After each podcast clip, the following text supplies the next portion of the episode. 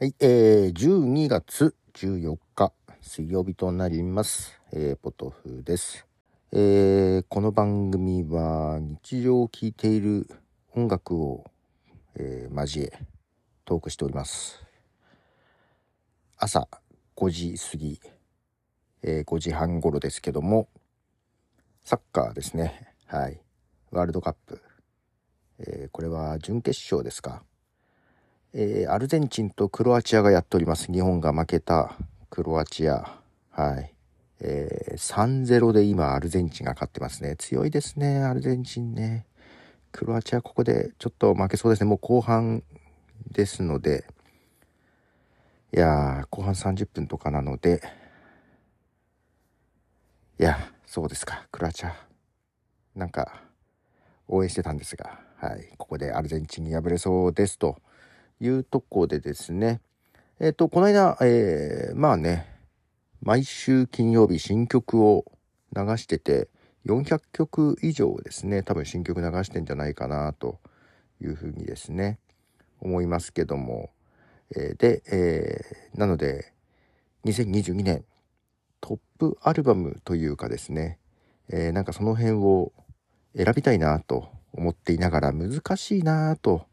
思っていたんですけどもえっ、ー、とねなかなか選びきれないなと思ってくじけかけてたんですけども、まあ、ツイッターの方で、えー井上美香さんからですね「えー、The 1975の、えー Being Funny in a Foreign Language」というアルバム、ね、これを私の番組で知ってハマってくれたということでで娘の旦那さんも大好きだということでライブに行きたいそうですと。で音楽談義ちょっと盛り上がりましたっていう話をいただいてですね。ああなんか嬉しいなと思って。っていうかこのアルバムそのねこれ選びきれないなと思いながらもちょっとね23枚選んでた中に入ってたんですよ。この入れられるんだったらこのアルバム入れたいと思って。でどれか1枚って難しい。でもまあどっちにしてもね曲単位で選ぶのはねなんかね自分アルバムが好きなのよ。昔からなんだけど。だから一曲すごいいい曲があってもアルバム通して聴いてピンとこないとダメなのよ。アルバム思考というかねアルバムオリエンテッドな感じの方が好きで。でこの1975はアルバムとしてすごい好きで。うん。一曲一曲もねいいんだけど。というところでね選んでいたのと合致したのであやっぱ選ぼうと。思ってで今23枚と日本のアーティストも選びたいなと思ってだから難しいねと思いながらねっていうか今年何があったかなとも思いながらいろいろ見てるんですけども、えー世界のですねまあいろんなサイトとか、えー雑誌とかそういうとこでねえランキング発表してたりします。まあ日本だとオリコンとかもね、ビルボードとかありますけども。で、えっ、とね、AOTY、アルバムオブザイヤーっていうね、サイトがあるんですよ。アルバムオブザイヤー .org っていうね、URL なんですけども、AOTY。これがね、えーこれね、どんどん増えてるんだけど、現状70個のサイトのランキングを集計してポイント化して、えーまとめてくれてるサイトがありましてでそれを見ると1位はねダントツビヨンセですねはいビヨンセのアルバムが299ポイント。続いてがロザリアというアーティストで199ポイントということで100ポイント以上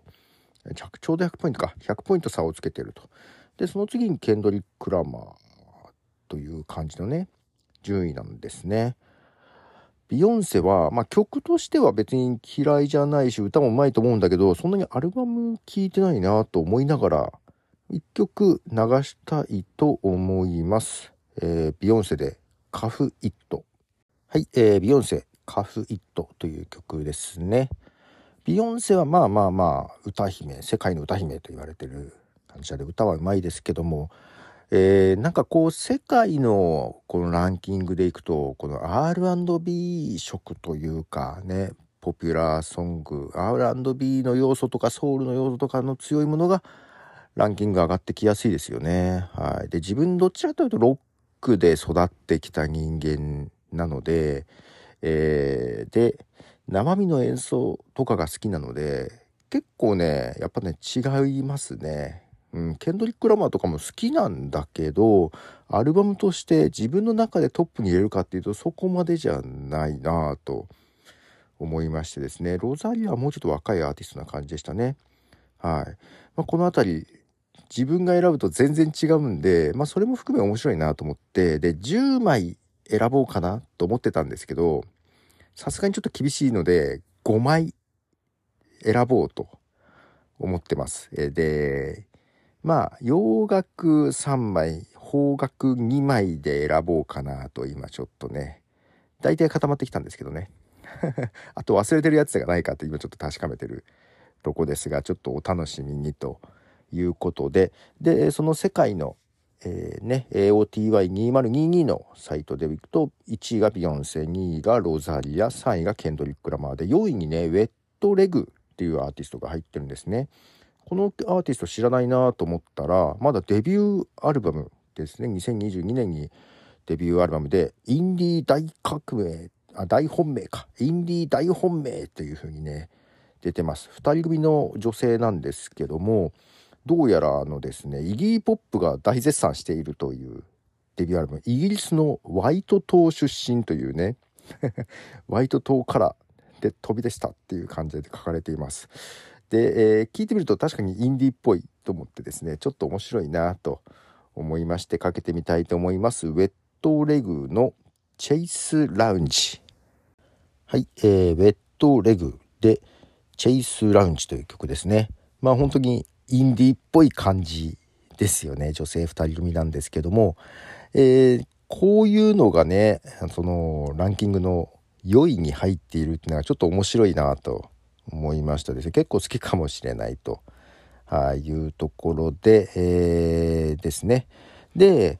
えー、このサイトアルバム・オブ・ザ・イヤー、ね、のサイトなんですけどもアルバムの順位もね70サイトから集めての順位を出してますが、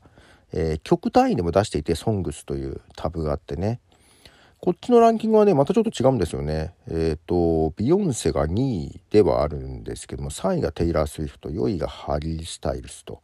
いうところが出てきてるんですけど1位がね、うんと、バッド・ハビットという曲スティーブ・レイシーの「バッド・ハビット」という曲が入ってました。あれうんとこの曲どういう曲かなと思ってね Spotify で聴こうと思ったら、えー、Spotify でハートをつけてました私。流そうとしてたと思うんだけど俺流してないんじゃないかなと思って。流してないような気がしてますがえっ、ー、とハートをつけていたので流そうと思います。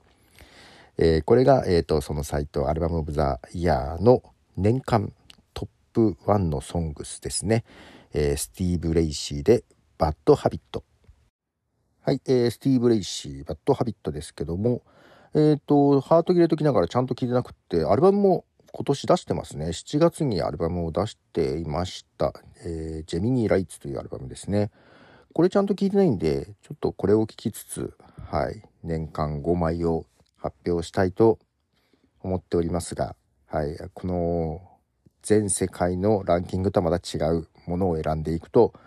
思いますというところで、はい、それでまあ一方日本はどうかなと思って、まあ、日本もね上半期はちゃんと出てるんですけども年間通して出したところがねちょっとねあんまりなかったんだけどビルボードさんは出してましたねビルボードジャパンイヤーエンドというところで、えー、チャートを出しててます。まあ、11月までの集計ですね。昨年の12月から11月までの集計みたいですけども、えー、まあ、その中でジャパンホット100、えー、まあ、曲単位でいくと、1位がエメの残響参加ですね。とかですが、アルバムでいくと、これアルバムがね、もう全然自分が通ってこなかったようなところ、1位が Snow Man ですね。2位がなにわ男子、3位が Ado のウタの歌、あの、ワンピースのね、フィルムレッドなアルバムですね。で、4番目がセブンティーン。これほんと知らない。で、えー、5位が SixTONES、6位 BTS、7位キングプリンス、8位もまたセブンティーン、9位が Ado の狂言、10位が松任谷由実、ユーミン万歳というところで、ジャニーズ系ですよね。ほとんどがね。と、アド。アドが2枚入っているみたいな感じ。で、10位にますと、歩みと。いやー、この辺全然通ってないというか、聞いてないなと思って、ほとんどがね。ただ、スノーマンとか1位だったんで、えー、見てみたら、Spotify では聞けないですね。配信が入ってないんですね。だから馴染みがないんだと思って。で、この、まあ、ラ、ストリーミングのランキングっていうのも別で出していて、まあこれはアルバムじゃなくて曲単位ですけども、それでいくと、1位が谷祐希の WXY、2位がユーリ・ベテルギウス、3位がサウシードッグ・シンデレラ・ボーイ、4位マカロニ鉛筆なんでもないよ。5位がエメの残響参加というところで、ね、アルバム全体としてはエメが一番でしたけども、ストリーミングと限ると谷祐希が1位というところで、こっちのだけどストリーミングのランキングの方がやっぱり普段 Spotify とか Amazon じゃない Apple Music で聴いているだけに馴染みがありますね。うん。この全体のジャニーズ系のにはちょっと馴染みがなかったちょっとびっくりしちゃった。はい。あとアーティストのトップ100とかも出してまして、1位が Ado、2位が yoasobi、3位がオフィシャルヒゲダンディズム、で、4位がユーリ、5位が BTS みたいな感じですね、ビルボードはね。はい。まあ、なので、最後に1曲、えー、そこの中で曲としては1位だった谷祐希の曲を流そうかと思います。谷祐希で WXY。はい、えー、谷祐希の WXY ですね。これあれですね、あのー、遺伝子というか染色体？ね、女性が XX、男性が XY なので WXY というタイトルですね。はい。ということで、今日は4曲流しましたが、世界及び日本のランキングあたりを見ながらですね、まあ、これとは全然違う アルバムトップ5をね、はい、決めようとは思っております。近いうちに紹介したいと思います。ということで、ポトフでした。